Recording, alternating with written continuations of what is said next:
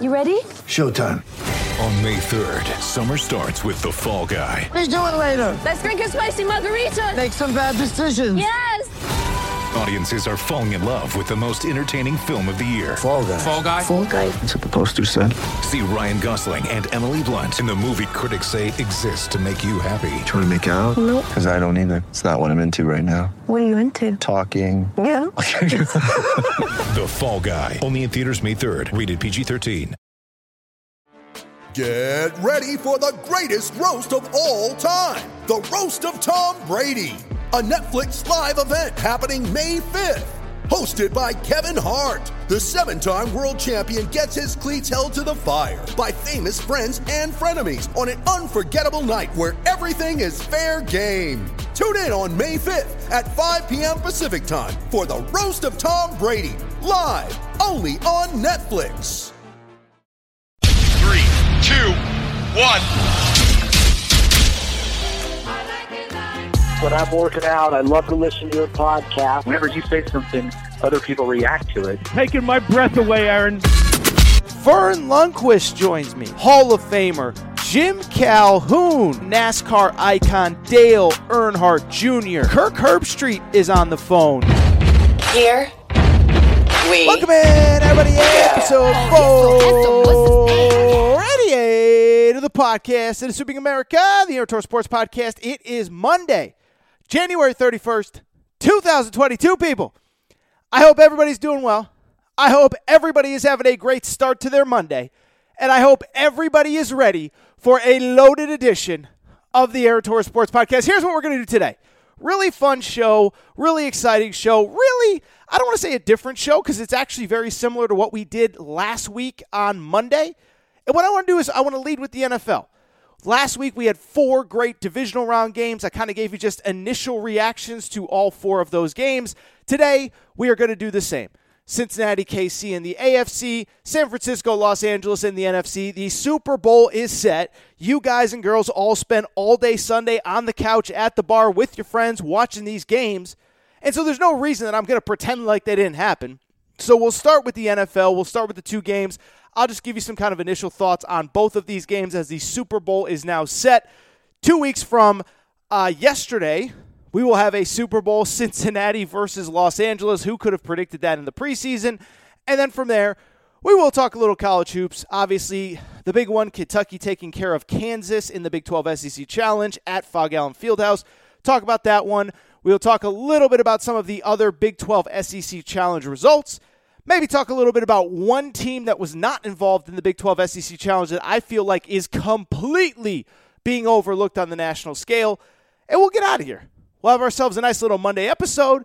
We'll have some fun. We'll talk some sports, and then we will call it a day. So, with that said, let's get to the topic of the day. And the topic of the day is Super Bowl 56 is set. That is right.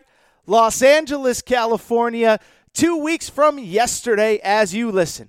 And if you had Bengals, Rams in the preseason, in the Super Bowl, all I could say is this You, sir, you young lady, you're a pathological liar. There's 0% chance that you had Bengals versus Rams in the preseason, yet here we are. The Super Bowl will be decided a few weeks from now, and the Bengals and Rams, Joe Burrow and Matt Stafford, Sean McVay and Zac Taylor, uh, Odell Beckham and Ja'Marr Chase, on and on and on. Two SEC quarterbacks, two LSU star receivers, two young NFL head coaches. The Super Bowl is set, and I'm not going to lie.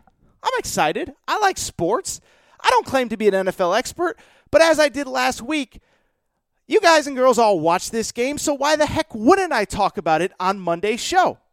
And so let's get into it. Let's talk about it. Let's discuss. Let's debate. Obviously, I want to start with the. It's not obvious, but I want to start with the second game first. The second game being the Los Angeles Rams taking care of the San Francisco 49ers. Weird game, wild game. The Los Angeles Rams take care of business 22 17 at SoFi Stadium. Bizarre game where the 49ers, call me crazy, guys and girls, and I, I, I might be crazy. Call me crazy, but it just felt like the 49ers were in complete control of this game for most of the game. All of a sudden, you look up, all of a sudden, the Rams are rallying. All of a sudden, they score 13 straight points in the fourth quarter. And all of a sudden, the Los Angeles Rams are going to the Super Bowl. And when I look at this Rams team, and we'll get to the 49ers in a minute, but to the victors go the spoils, and I do want to start with the winning team, the winning locker room, and that in this case it is the Los Angeles Rams. And when I see this Rams team, I think about something that I talk about often on this show, and something I actually talked about when the Rams actually traded for Odell Beckham about three, four, five weeks ago, whatever it was, probably a little bit longer than that now, maybe six, eight weeks ago. But if you remember, I talked about the fact that when the Los I happened to be on air, I happened to be recording when the, the Rams traded for Odell Beckham, and I talked about it a little bit. And what I said was the thing that I love about the Rams. I don't know if it'll work. I don't know if it won't work. But the thing that I love about the Los Angeles Rams is that the Los Angeles Rams go for it. And to me, in life, there are two types of people, there are two types of organizations, there are two types of families, couples, whatever. There are those that go for it, those that take big swings, those that are aggressive, and those that are not. And if you're just not one of those, there's nothing wrong with that, right? There's nothing nothing wrong if you like your job and you like your community and you like your this and you like your that. But at least in sports, I like my teams to be aggressive. I like them to be fearless. I don't necessarily like them to be reckless, but if there is a plan, I have no problem with a school, a football program, a basketball program, an NFL organization, an NBA organization being fearless and going for it and trying to win now. Because in sports, there are no guarantees. We're going to talk about it in a minute, right? Kansas City, we thought they were going to a fourth straight Super Bowl. Then Joe Burrow walked in the room and said, or for a third straight Super Bowl, and then Joe Burrow walked in the room. And so to me, there are no guarantees in life. There is no guarantee that you'll ever be back. And so, what I have always respected about the Rams since they got to Los Angeles is that they have been a fearless organization. And I believe that that fearlessness is what led them to a win on, on Sunday to go to the Super Bowl. And I'm not saying that the fearlessness is exactly what led them there, but they wouldn't have been in this position. They wouldn't have had the opportunity, and they wouldn't be headed to the Super Bowl if it was not for kind of an organization wide ethos, right? And to go back a few weeks, and I think I talked about this a little bit with Odell, I do think the Rams are in kind of a unique position, right? They moved to Los Angeles, I don't know, four, five, six years ago, whatever it was. And they moved to Los Angeles into a very crowded sports market. The Lakers are established. The Dodgers are established. The USC football is established. UCLA basketball is established. I live in Los Angeles. And I'm going to tell you, when they decided to bring the first NFL team, let alone the second one, the Chargers with Justin Herbert and all these guys that weren't even there at the time, I said, like, I don't know if the NFL is going to work in, the, in LA simply because there's so much going on in LA. And so I bring it up because I give the Rams credit. They realize they're coming into a crowded sports market. They are coming into a place that already has the Lakers established, already has the Dodgers established. And oh, by the way, all of these organizations, all of these teams have gotten better since the Rams got here. Dodgers have won a World Series. Lakers have won an NBA title. Lakers have added LeBron. Clippers have added Kawhi. USC football, by the way, just hired Lincoln Riley. UCLA is coming off a Final Four. And since the Rams have gotten to LA, they have basically realized look, there is no five, six, seven year plan in Los Angeles. There is no tearing this thing down and rebuilding it from the ground up. There is no doing what, you know, I don't know. I can't even think of a good example of this right now. We live in 20, you know, whatever it was at the time 2017, 2018, 2019. It is now 2022. You have to be aggressive. You have to be fearless. You cannot wait. Because if you wait, there's no guarantees. And so from the beginning, the Rams have been aggressive. And what's crazy about this specific Ram team was it feels like that aggressiveness has been pushed into overdrive over the last year for one simple reason it is because the Super Bowl is set to be played in Los Angeles. And so I have stood back from a distance. Again, don't claim to be an NFL expert, but I watch, I observe. I'm interested in what's going on and what's happening and why is it happening. And the one thing you can't deny about the Rams is that they have been fearless in trying to build a team that's going to win right now because they know that right, they, they can't wait four, five, six years. They have to build a team that LA is interested in, that people want to attend, that people want to see. Because again, Lincoln Riley's about to have it rolling at USC. LeBron's got it, you know, I don't know what's going on with LeBron and the Lakers, but LeBron and the Lakers are interesting. The Dodgers are always in contention. But it has been in overdrive over the last couple weeks, over the last couple months, over the last year or so, and it kind of all came together on Sunday, right? And I'm not saying that that fearlessness and that aggressiveness and they traded everybody for everything and that's the only reason that they won on Sunday. Because if you just go back and look at what happened on Sunday, here's the bottom line two best players on the field for the Rams were not guys that they went out and got and traded a million draft picks for. It was Cooper Kupp, who was drafted by the by the team three, four, five years ago. Cooper Kupp was awesome, like he always was. I thought there was a legitimate case for Cooper Kupp as MVP. I don't think he's going to win it. But you have him. On defense, you have Aaron Donald. Both those guys are drafted by the Rams. So you can't credit too much of the aggressiveness on exactly what happened on the field on Sunday. But what you also can't deny is that the moves that have been made in the last year all came to fruition, all came to a head, all came together on Sunday that resulted in the Rams winning the winning the NFC to go to the Super Bowl. Just think about it. It's very ironic. As you guys are guys and girls are listening today, it is January 31st, 2022. You know what happened exactly 1 year ago today? January 31st, 2021 the Los Angeles Rams traded Jared Goff and a million draft picks for Matthew Stafford. And I'm not saying Matthew Stafford was perfect on Sunday, but could Jared Goff have done what Matthew Stafford did on Sunday? Could Jared Goff have done what Matthew Stafford did over the course of the season? Because I don't know that he could. Matthew Stafford on Sunday, 31 of 45, two touchdowns, one interception, and I'm not saying he was perfect, but what I am saying was the Rams were fearless, the Rams were aggressive, the Rams realized that they weren't good enough with Jared Goff as a quarterback. And exactly one year ago today, they decided to go get Matthew Stafford. And I don't believe that Jared Goff, with the exact same roster that Matthew Stafford had, would have gotten the Rams to the Super Bowl. Could he have won the game on Sunday? Maybe. But go back a week ago. Go back to that throw that Matthew Stafford made to set up that field goal to head to the NFC Championship game. I don't think Jared Goff could have made that play, and it speaks to the Rams' aggressiveness. How about how about Odell Beckham? I just mentioned when Odell Beckham was traded for, I did a segment here on the Aaron Torres Sports Podcast because I happened to have my recording equipment out, and I said, "What the heck? Let's talk about this a little bit." Odell wasn't perfect on Sunday. Odell wasn't even the best receiver on the field for the Rams on Sunday. That was Cooper Kupp, who again I think should win the MVP. But what is also indisputable, Odell Beckham has been awesome for the Rams, and Odell Beckham had his best game in years on Sunday. I don't know if they win without Odell Beckham. He obviously made that big catch. There was the targeting, 15 yards, eventually kick a field goal that ends up winning the game. But Odell Beckham on Sunday had nine catches for 113 yards. I'm going to give you a crazy stat. It was Odell Beckham's first 100 yard game since the 2019 season. That was his first season with the Cleveland Browns. It was his first nine catch game since 2018 when he was still with the New York Giants. So, again, I'm not claiming to be an NFL expert here, but my goodness, Odell freaking Beckham had the game of the last three, four, five years, and I know he's been injured. He was working with Baker, all that good stuff. I just bring it up to say, how about Odell Beckham having the biggest game? And the Rams, again, went out and got him, went out and trusted their culture, trusted their locker room to keep Odell in check.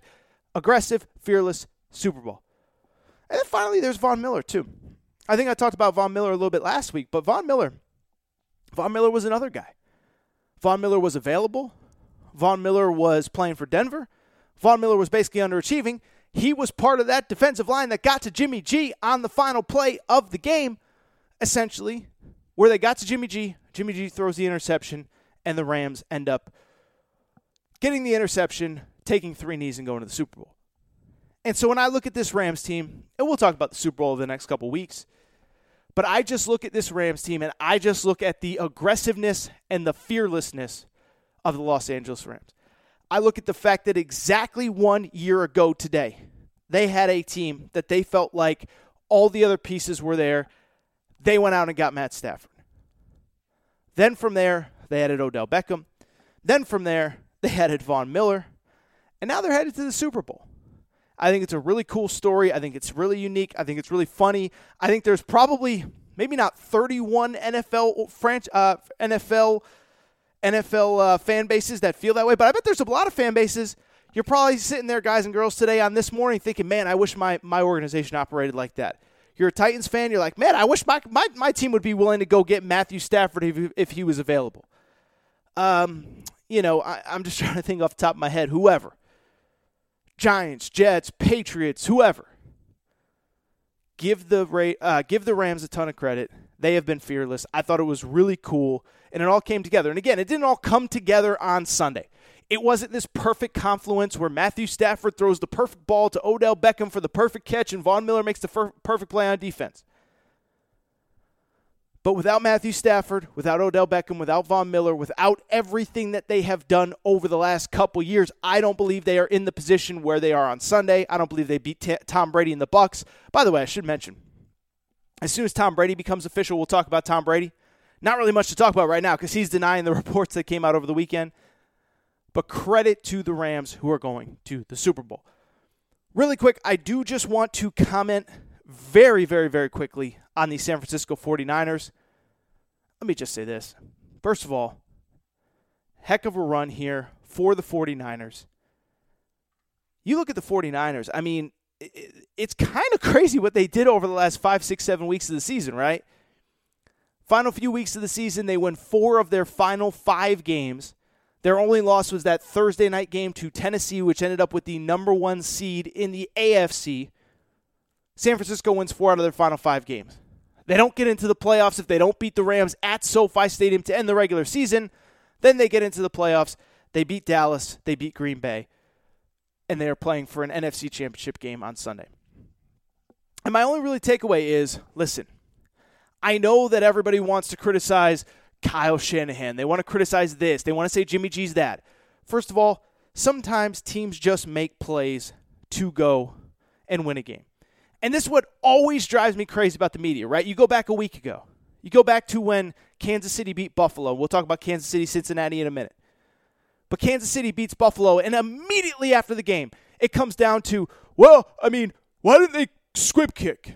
And why didn't they do this? And why didn't they do that? And blame Leslie Frazier, the Bills' defensive coordinator. It's like sometimes really good teams just go out and make plays.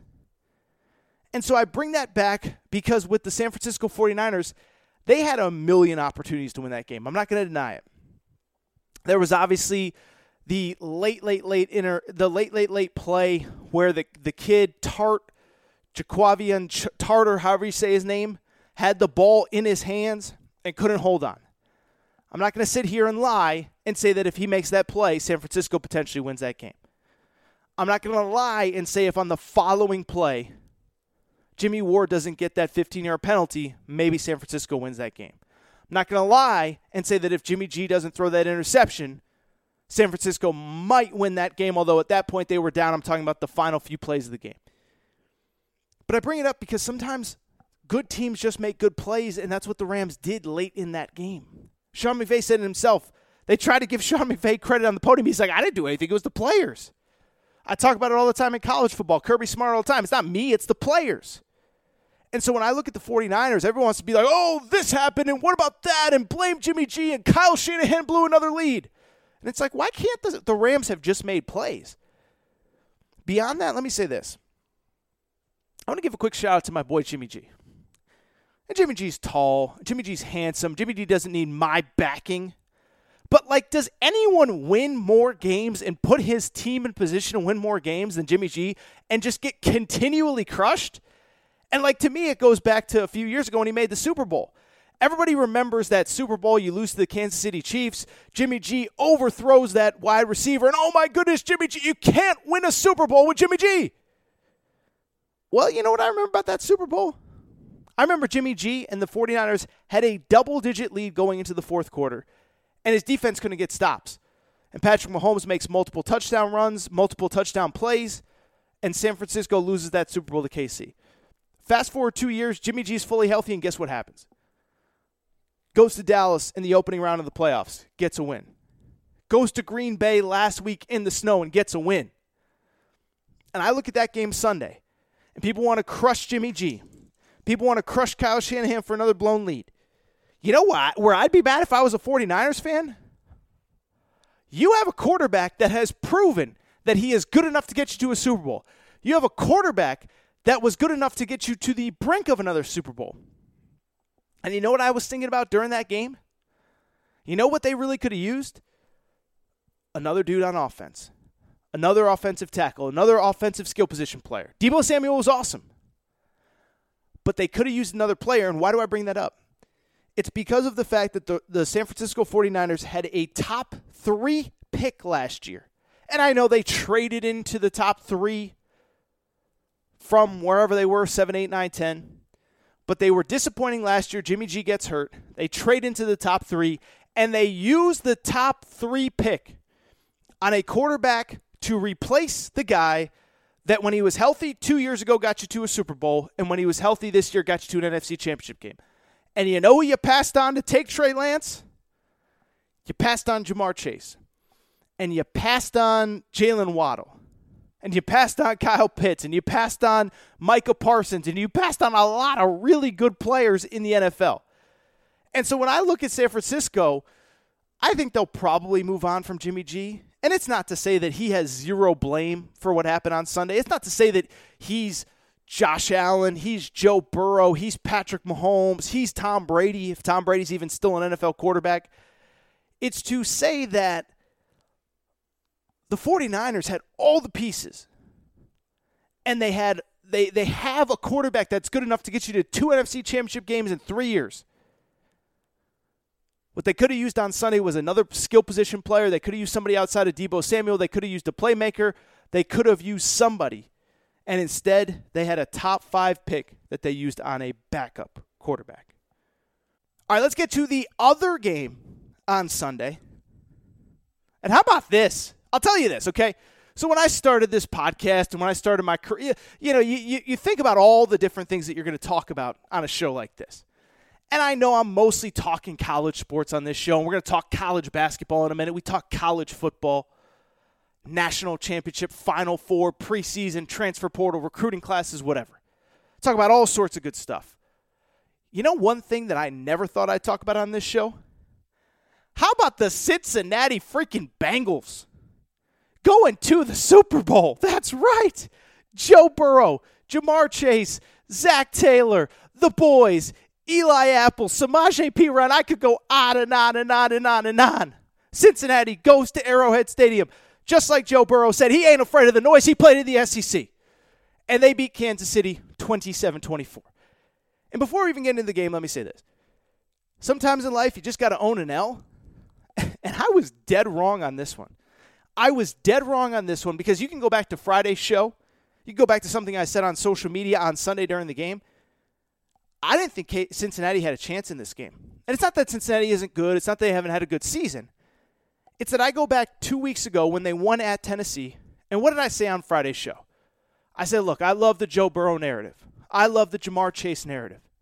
But at the same time, this was a team that went to, to Tennessee, to its defense's credit, forced three turnovers of Ryan Tannehill, and still needed a last second field goal to win that game 19 16. Only touchdown of the game for Cincinnati last week was early in the first half. Don't get in the end zone from there. And so I just bring it up to say that when I looked at this game, I said this. I said you needed to turn the ball over three times. You needed to force three turnovers, I should say, against Tennessee to get that win. That ain't going to happen against Patrick Mahomes. I just don't see it happening. And to my credit, like I was kind of on the right path early and I tweeted about it and I got old, old takes exposed about it later. But I mean, I was kind of right, right? Kansas City, they're rolling early. First touchdown, first t- possession touchdown, second possession touchdown, third possession touchdown, fourth possession to end the first half. Drive, drive, drive, length of the field, length of the field, length of the field. In the red zone, ironically enough, with 13 seconds left. And Tony Romo even said on the broadcast, he goes, they got time for three plays here. Quick, quick throw to the end zone, quick throw to the end zone. If you don't get either one, you kick a field goal. What happens? Don't get it on first down.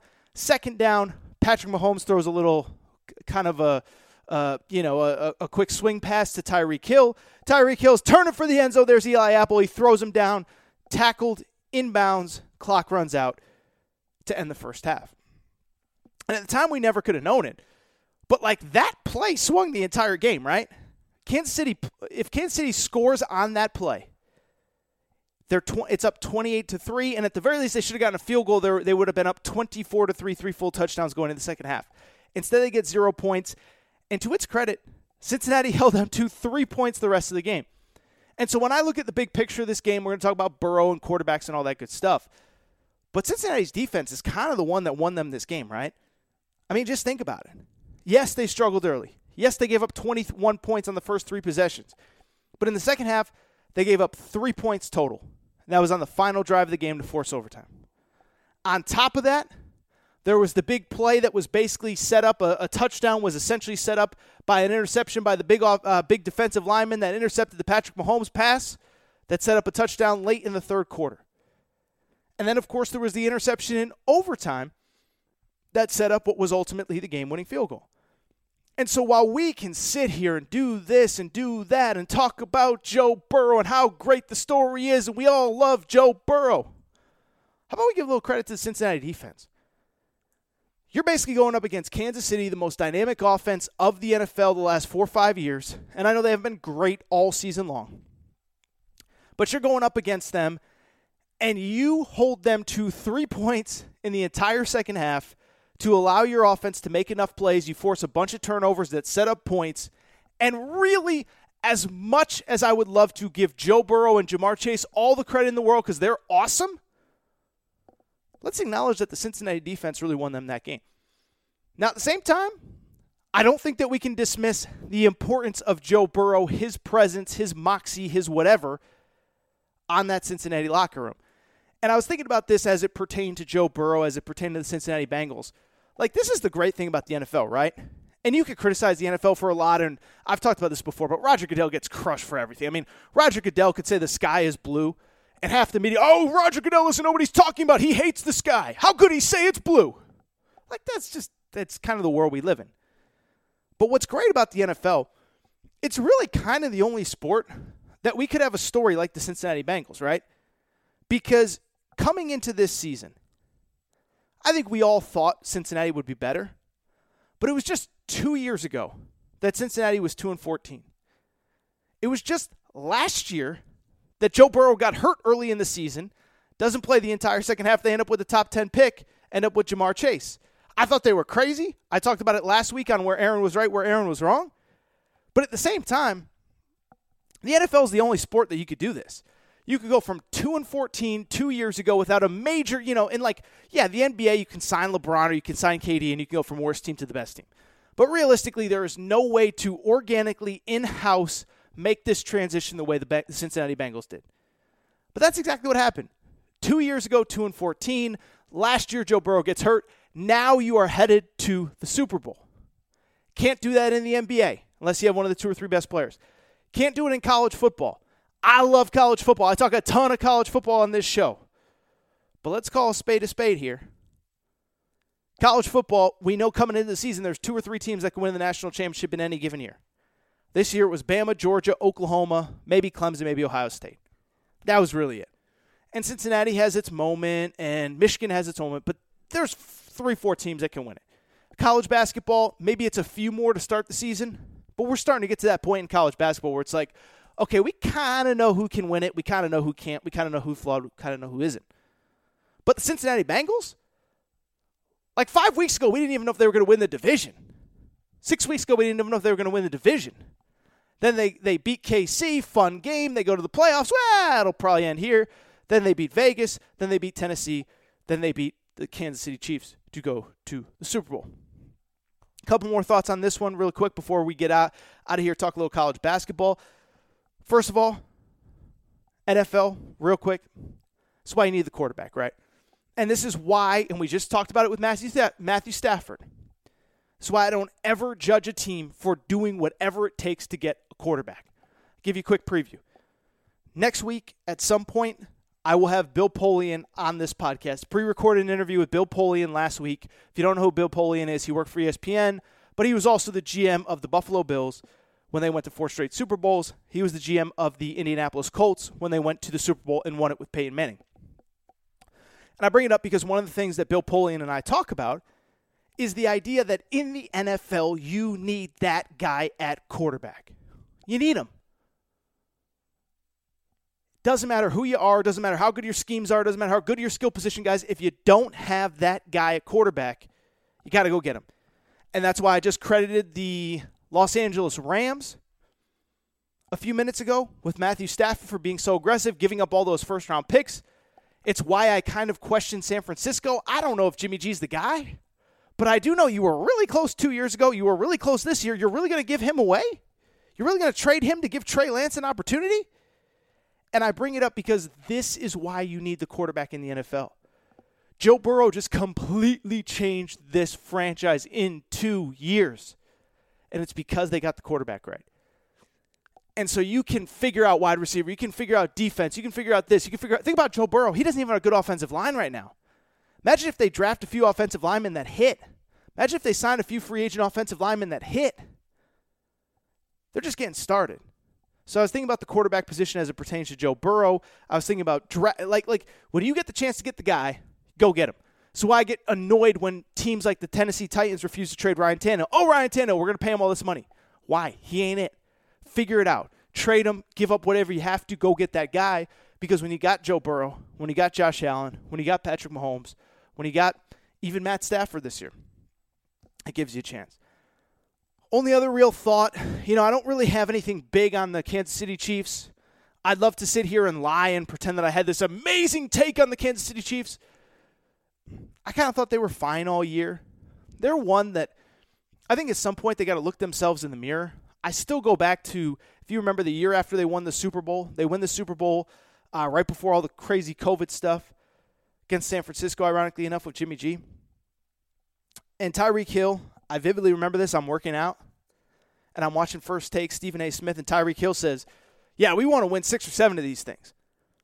I remember thinking, I get what he's saying, but it really ain't that easy.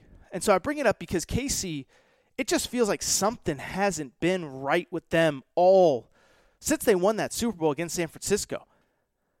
Go back to last year. There was probably about seven, eight, nine games where they fell down, they fell down, they fell down, figured out a way to rally, figured out a way to rally, figured out a way to rally, figured out a way to rally. Always won those games. Then they go to the AFC Championship game last year, destroy Buffalo. We think they're going to go to the Super Bowl, destroy Tampa Bay. And instead, what happens? They get destroyed by Tampa Bay, specifically the defensive front, JPP, all that stuff. Jason Pierre Paul. Coming into this year, you think, okay, they just got destroyed in the, the Super Bowl. They're going to have a little bit of humble pie. They're going to figure it out. They're going to be okay. Instead, what happens? Week one, fall down a million points to the Cleveland Browns. They rally to win the game, and you're like, dude, they still just don't get it. They just don't get that you can't just show up and expect to flip the switch when you show up to the stadium. And then they have their peaks and valleys. The offense is really bad, but then the defense is good. Then the defense is okay, and the offense figures it out. But it just never feel, felt like they really had their mojo that they had dating back to early last year and the Super Bowl run two years ago. Remember that Super Bowl run two years ago? Remember when they played the Houston Texans and they fell down 24 to nothing? You're like, they got this. And they've, they've ripped off like 51 straight points or something like that. I think they won the game like 51 27 or something. So it'll be interesting to see what happens in the offseason with KC. I just think they got to get it right upstairs because, to, to its credit, fourth straight AFC championship game. But you look at this division, or you look at this conference right now, it's not going to be easy. And I just, I never feel like they were in complete control at any point. I never felt like the the Kansas City Chiefs that we've seen the last three or four years were the Kansas City Chiefs that we saw this year. So I'll be curious to see what happens with them. Really quickly, one last thought. And I had this and I tweeted it, and a lot of you guys liked it, so I just figured I'll share it really quick here. And that's this.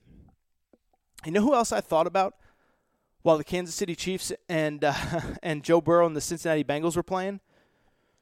I thought about Aaron Rodgers. And again, I don't claim to be an NFL expert.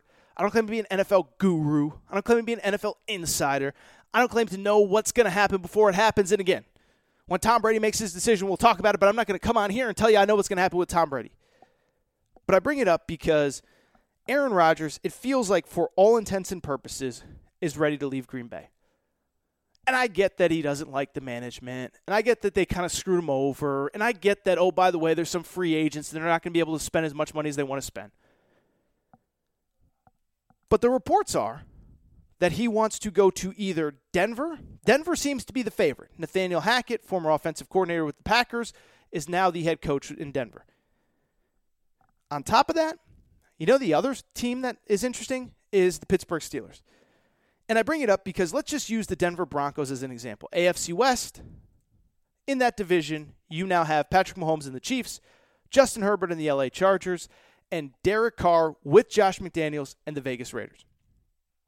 And I bring it up because I thought of Aaron Rodgers during that game and I said, Aaron Rodgers must be out of his mind. Aaron Rodgers is in the NFC where Tom Brady might retire, where basically outside of Matthew Stafford and Sean McVay, that's the only quarterback coach combination that you're like, okay, they're really, really, really good. Aaron Rodgers at home against San Francisco couldn't even win a divisional round game at home after a bye. And now he wants to go to Denver? He wants to go to Denver where he's going to have to play Justin Herbert twice a year, Patrick Mahomes twice a year, Derek Carr twice a year. Oh, by the way, Josh Allen is in the same conference as him. Oh, by the way, Joe Burrow is in the same conference as him. Oh, by the way, Lamar Jackson, who has won an MVP, is in the same conference as him. And so I bring it up because I, I thought about Aaron Rodgers on Sunday. I'm like, this guy's out of his mind. This guy really wants to go to the AFC and compete with Joe Burrow every year, compete with Justin Herbert every year, compete with Patrick Mahomes every year, compete with Josh Allen every year. Must be crazy. So shout out Aaron Rodgers because I was thinking about him, but it blows me away that he possibly does want to go to the NFC to the AFC, stay in the NFC, figure out a way.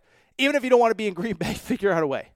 Because especially if Tom Brady retires, guess what? You're going to have the opportunity to win a lot of games against a lot of bad quarterbacks, a lot of bad coaches. You go to the AFC, good luck getting back to another Super Bowl going against Joe Burrow, Josh Allen, Patrick Mahomes, Lamar Jackson, Justin Herbert every year.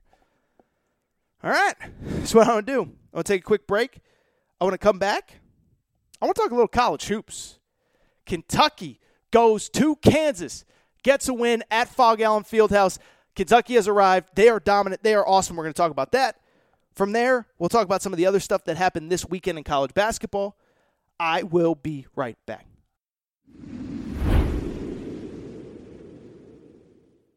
All right, we're going to get back to the show in a minute.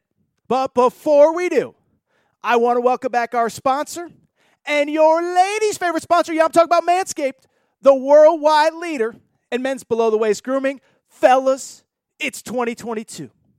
New Year's resolutions.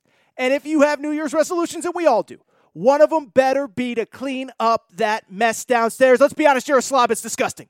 Well, here's the good news.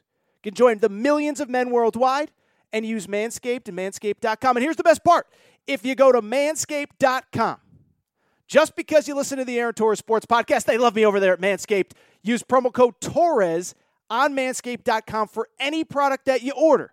You get 20% off plus free shipping. And ladies, as I always tell you, the promo code works for you too. Your man's embarrassed. Your man doesn't think he has a problem. We both know he has a problem, but he doesn't want to talk about his problem. You go to manscaped.com. You can order the products yourself. With that said, let me tell you a little about some of what Manscaped has going on here in 2022.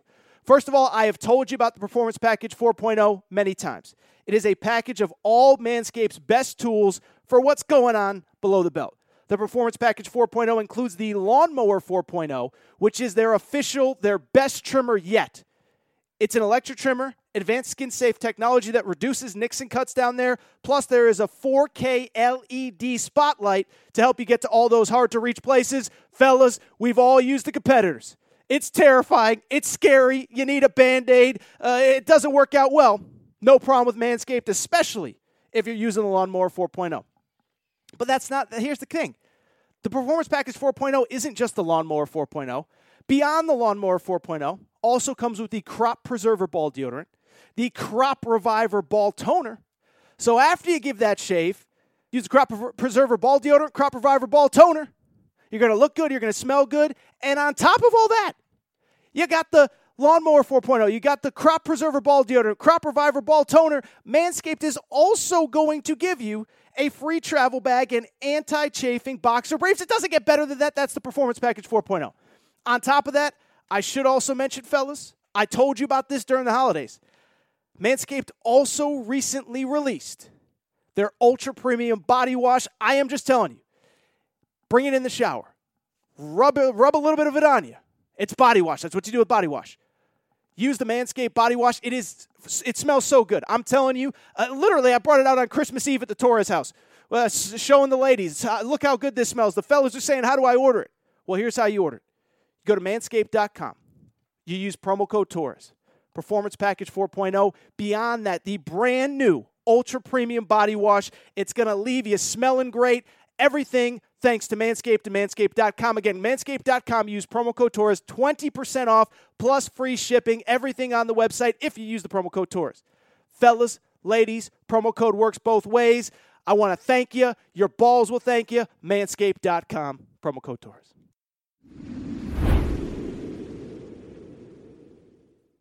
All right, everybody.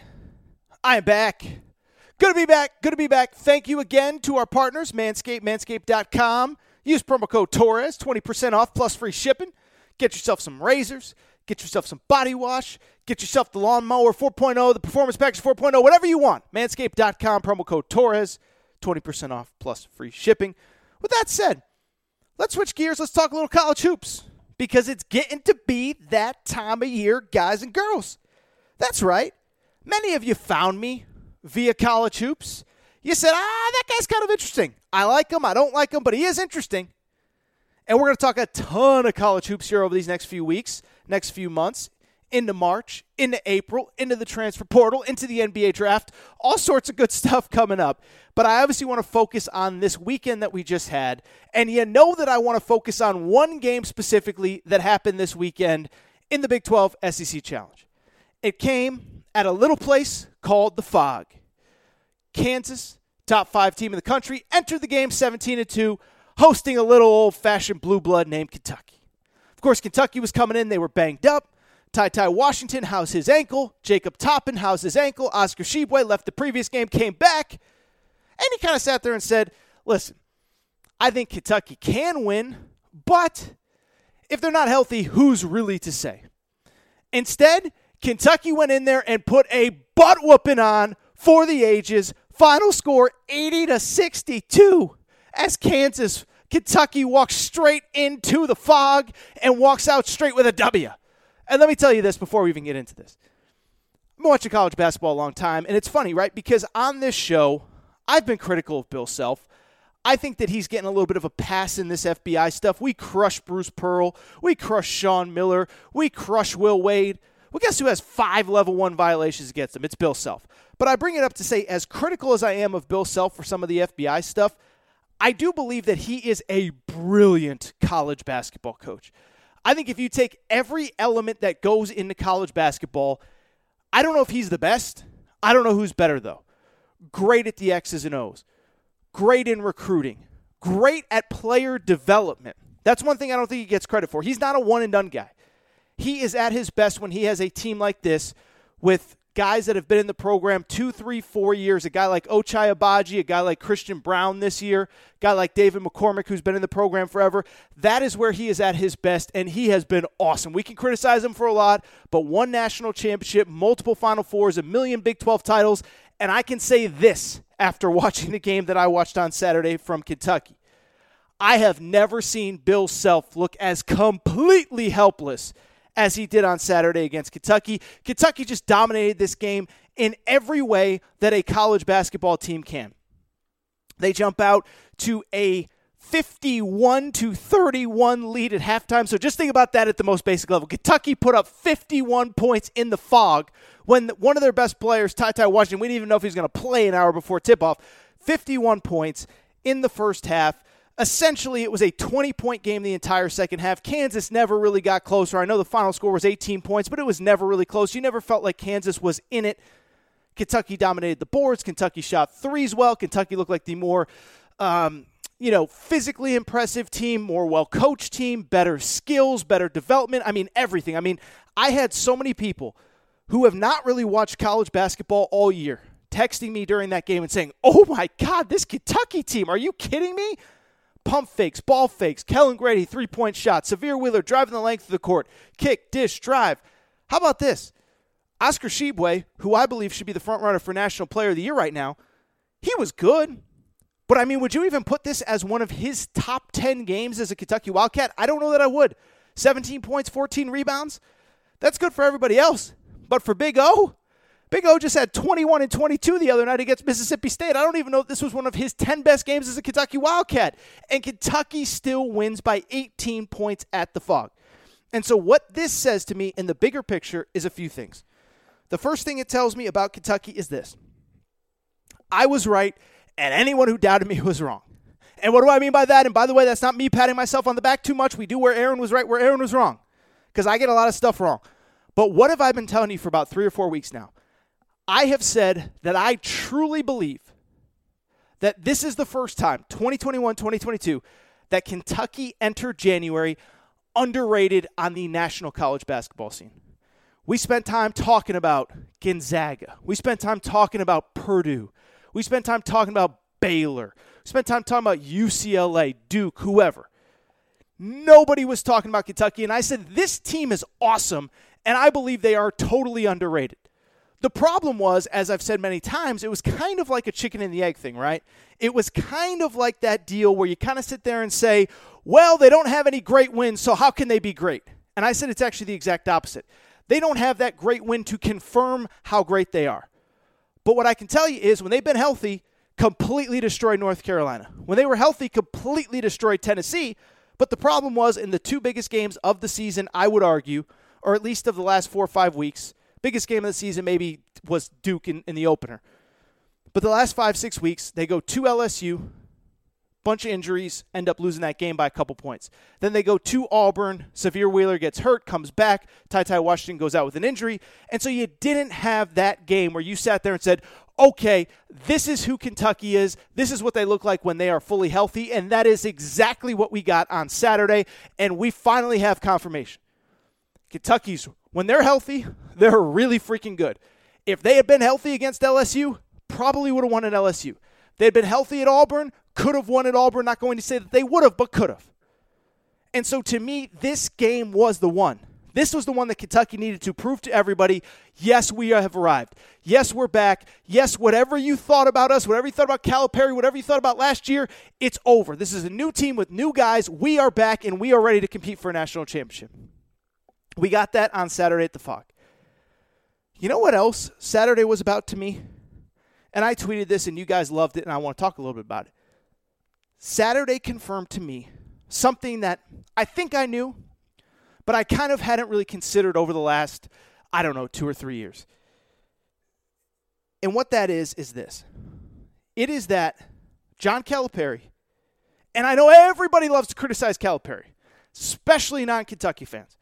Everybody loves to criticize Calipari. But you know what Saturday told me? That in my life, there will never be another person more equipped to be the head coach of Kentucky basketball than John Calipari. And what do I mean by that? Well, it's all pretty simple, really. Here are the job descriptions of being the Kentucky college basketball coach. No different than maybe Notre Dame football, Georgia football, Alabama, Ohio State, whatever. Here are the descriptions of Kentucky basketball. You have to have the number one recruiting class in the country every year or be pretty close. You have to bring in players good enough to win a national championship every year or pretty close. Now that the transfer portal is a thing, you have to go get the best players in the transfer portal or else. You have to be the most interesting team day in, day out, week in, week out. This is not a, a, a program that you can hide behind football. And I know Kentucky football was great this year, 10 wins. I'm not discrediting what Mark Stoops did. But this is a 365 day a year deal where people care. And oh, by the way, once the games start, you got to win pretty much every game. And when you don't win, people are going to question it. People are going to wonder why. People are going to tell you you got to do this. People are going to tell you you got to change your staff. You got to change this. You got to change that, whatever. And oh, by the way, you have to have a team good enough to win a national championship every year. Those are basically the job description. No big deal. Just got to have number one recruiting classes, got to crush the transfer portal, got to be interesting 365 days a year, got to win every game. When you don't win every game, there's got to be a reason, and you got to compete for national championships every year. This is how tough the Kentucky job is. And we have a ton of Kentucky fans who listen to this show. I told you a minute ago, Kentucky is the number one most downloaded state for this show. So I know we have a ton of Kentucky fans that listen. This is the pressure of the Kentucky basketball job. Kentucky has not made a Final Four since 2015. And people were saying it's final four. We, we got to make a final four. It has been too long. There are great programs in college basketball that in the modern era have never made a single final four, like good programs. Like Purdue has essentially never made a final four in this modern era. Kentucky hasn't made it in six years, and people are saying that you got to make it now. And so, why do I bring it up? It is because as I was watching the Kansas game, this is what struck me about Calipari and where he has this program right now. It's how not surprising what happened was on Saturday, right? I told you I had a million people texting me during that game saying, oh, Kentucky looks really good. But nobody was surprised. Nobody was shocked. And so to me, that's what's so incredible about this how unsurprising it was, especially relative to last year. And this is why Calipari, to me, is the perfect coach for Kentucky. Not saying that Kentucky fans shouldn't want more, not saying that Kentucky fans shouldn't expect another national championship before he retires, not saying that other fan bases can't kind of say, how does he only have one championship? But what I'm saying is this think back to this time last year. I just talked about it a minute ago. Literally a year ago today, Matthew Stafford was traded for by the Los Angeles Rams. Think about how their fortunes changed. Well, think about where Kentucky basketball was a year ago at this time. At this time a year ago, people were saying it's over for Calipari.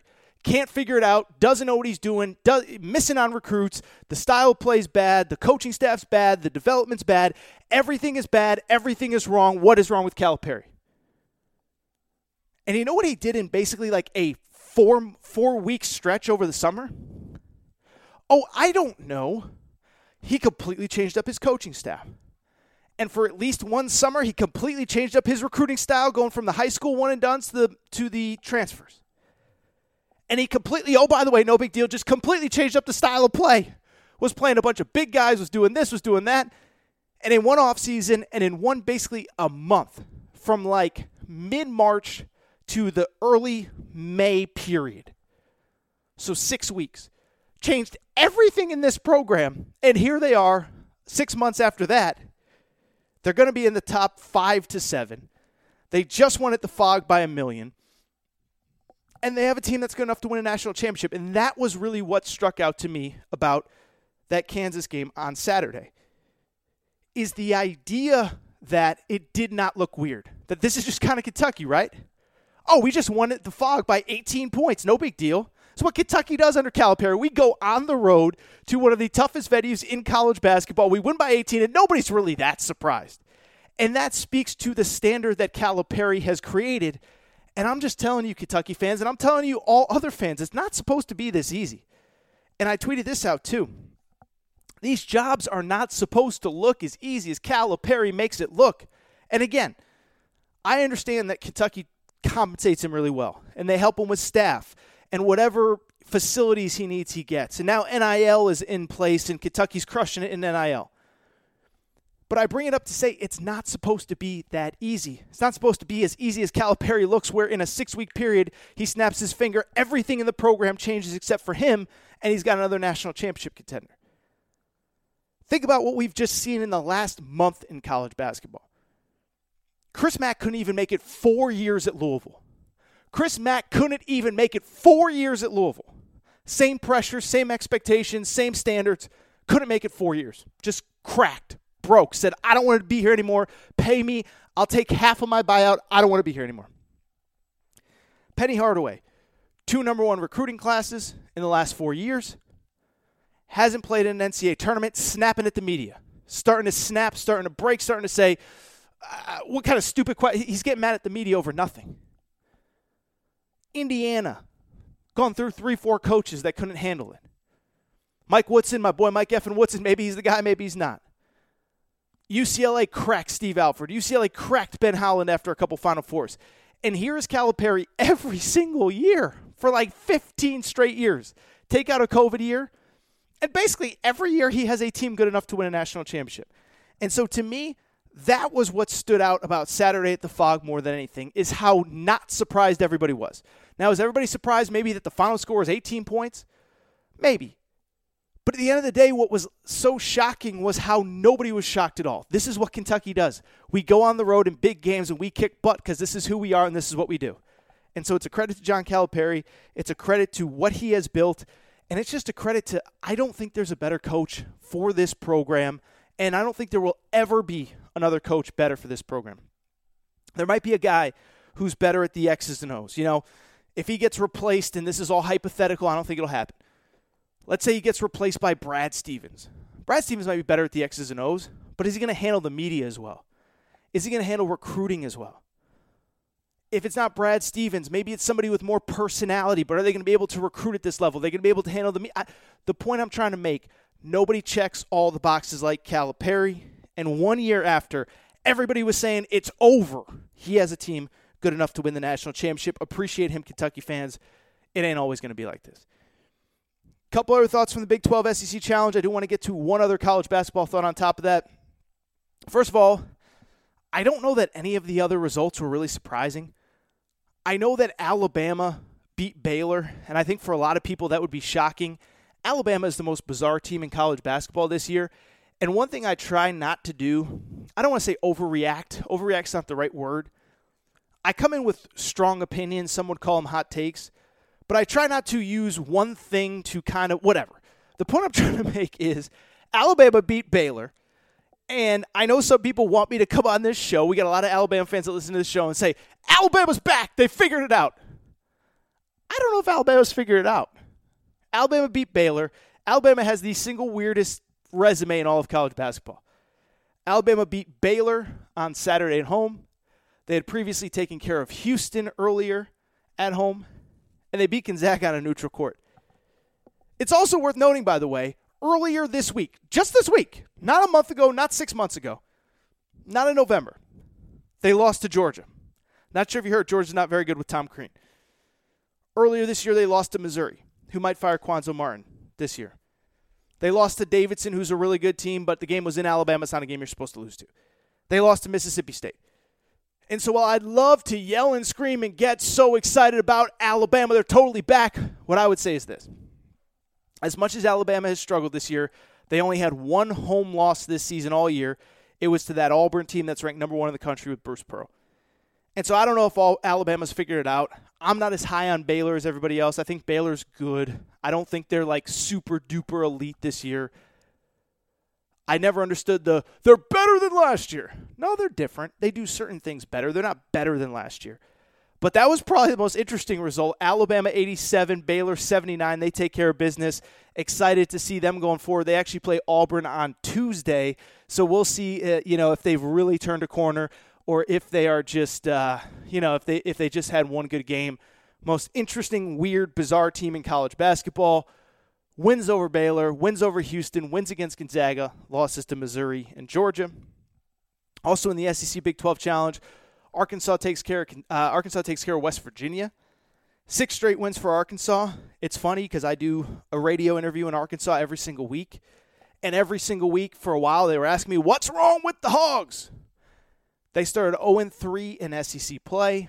At one point this season, they were they're currently six and five, 16 and five. So at one point they were 10 and five. And I had Arkansas fans telling me they were getting ready for baseball season. There's no reason to even watch basketball anymore. This is what Eric Musselman does, man. And we'll try to get Coach Muss on the podcast here these next few weeks. This is what Coach Muss does, though. Every single year, new roster, bunch of transfers, bunch of changes, whatever. It takes him a while to figure things out. But now they've won six in a row. They beat West Virginia at home. And I really like the makeup of this team. This is just an Eric Musselman play their butt off, attack the rim, attack the glass, play at a million miles an hour type team. And the defense now has come around.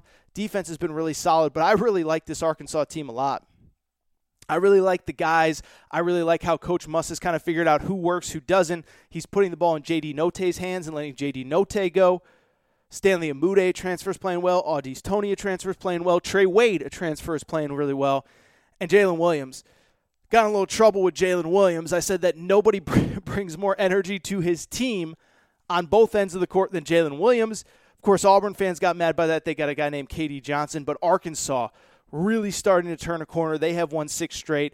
I really like this team. I will say they got two very manageable games coming up at Georgia and then Mississippi State at home. And if they win those two, guess what? Next Wednesday, they host Auburn, and that will be a mega game featuring the number one team in the country right now, and I think a team that could be 18 and 5 at that point and really peaking. Just mentioned Auburn. Good win for them. They take care of Oklahoma. The only really thought I have on this game is credit to them because Bruce Pearl on, on, on this podcast on Thursday, he talked about he, he was pretty nervous, right? You guys listen to the interview. What did he say? He said, Look, we're going to take an L at some point. This is what happens. It's part of college basketball, and that Oklahoma team needs to beat us. That Oklahoma team needs a win. That Oklahoma team is going to get off the bubble if they beat us. And so, because of it, credit to Auburn. They took care of business in that one. Texas, Tennessee, I don't really have a great feel for that one. I was hosting radio when that game went final. Credit to Chris Beard, though. I've criticized Texas a lot, but Chris Beard, I thought it was cool how he recognized Rick Barnes Really cool story uh, that came out on Sunday with Rick Barnes, where apparently he's been sending Dick Vitale a daily prayer. Dick Vitale tweeted about it. Dick Vitale, of course, going through all sorts of cancer and chemotherapy.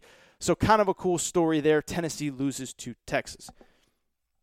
I do have one last college basketball story before we get out of here.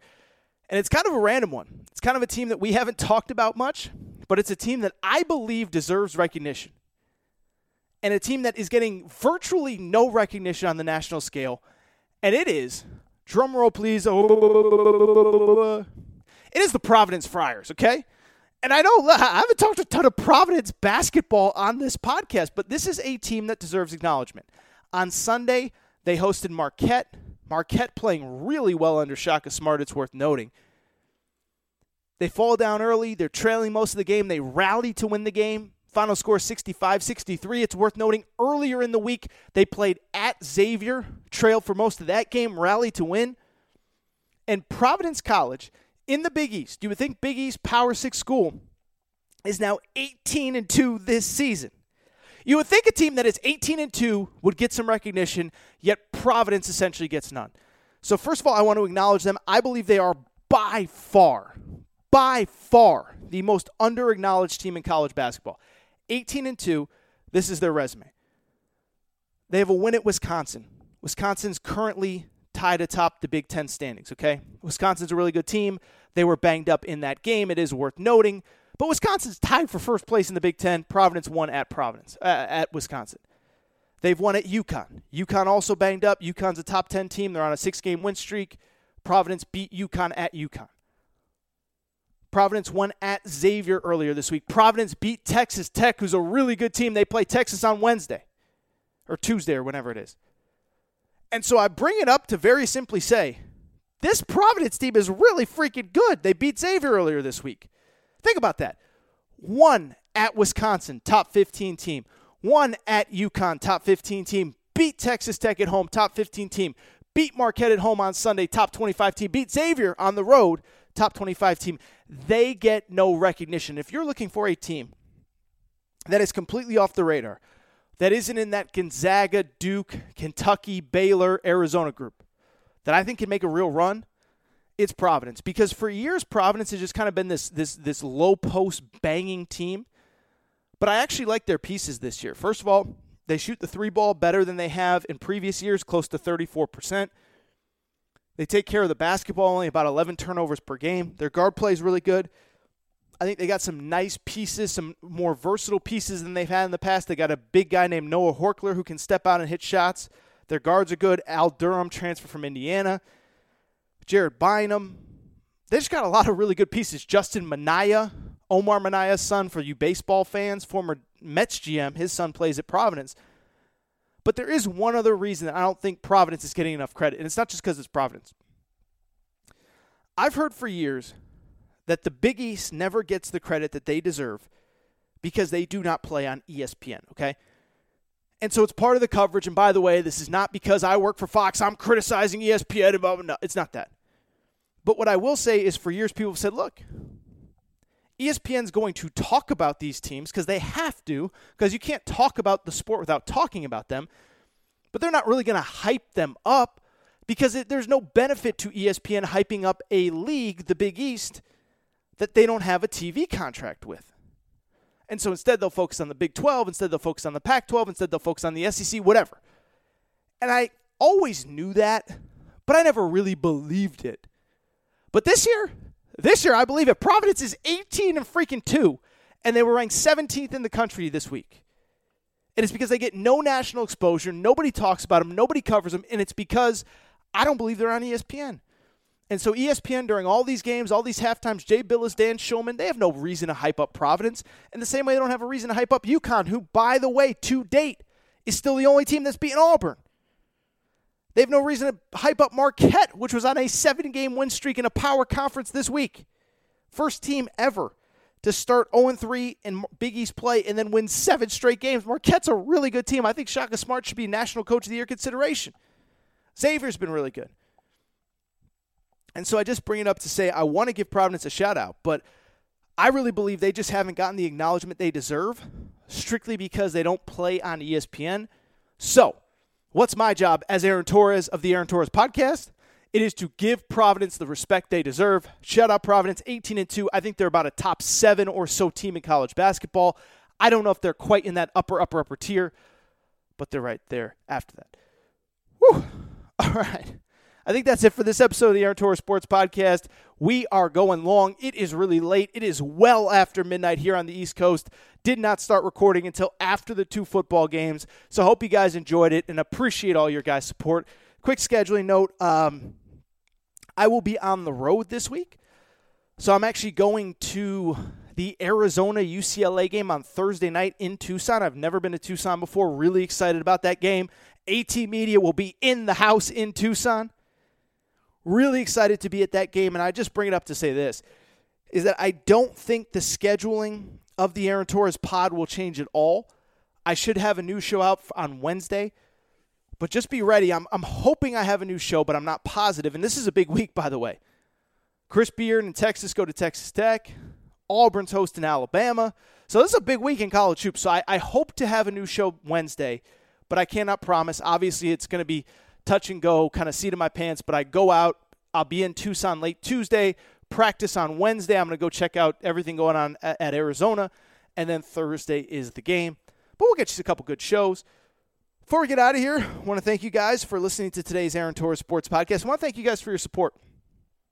January is the most downloaded month in the history of the Aaron Torres Sports Podcast. I feel like I say it at the end of every month, but the last two, three, four months, it has been true every month as we continue to break download records. So thank you guys and girls for your support. We also break a record for most downloads per episode this month as well, assuming nothing crazy happens in the final day here of January. So thank you guys for listening. Before we get out of here, make sure you're subscribed. Apple, Spotify, Amazon Music, Google Music, wherever you listen to podcasts, make sure you're subscribed. Make sure to rate and review the show. Go ahead, give us a quick five stars if you don't mind. Just a quick five stars on Apple or Spotify. Also, make sure you're following on social media at Aaron underscore Torres on Twitter, at Aaron Torres Pod on Instagram. If you have not checked out our gear, Aaron Torres Online, Aaron Torres Online merchandise, where you can get your Revenge Tour t shirt. If you're a Kentucky fan, pick up your Revenge Tour t shirt. DM me if you need details. Arkansas fans get your Big Pig Invasion shirts. Indiana fans get your Mike and Woodson shirts, and we'll have some more for uh, everybody else out there. Before we get out of here, I want to thank you guys. That's it. I think that's it. I did everything. I just realized. That's it. Time for me to get out of here. So thank you guys for listening. I'll be back on Wednesday. Uh, again, I'm going to be traveling. We'll figure out all that good stuff. But thank you guys for your support. Thank you guys for everything that you've done. And with that said, it's time for me to get out of here. So, with that said, shout out to Torrent Craig. Shout out to Rachel, who hates my voice. Shout out to the Providence College Friars, who deserve some acknowledgement. I'll be back probably on Wednesday. New episode, Aaron Torres Sports Podcast. Hey guys, it is Ryan. I'm not sure if you know this about me, but I'm a bit of a fun fanatic when I can. I like to work, but I like fun too. It's a thing. And now the truth is out there. I can tell you about my favorite place to have fun. Chumba Casino. They have hundreds of social casino style games to choose from with new games released each week. You can play for free anytime, anywhere and each day brings a new chance to collect daily bonuses. So join me in the fun. Sign up now at ChumbaCasino.com. No purchase necessary. VGW. Void were prohibited by law. See terms and conditions. 18 plus.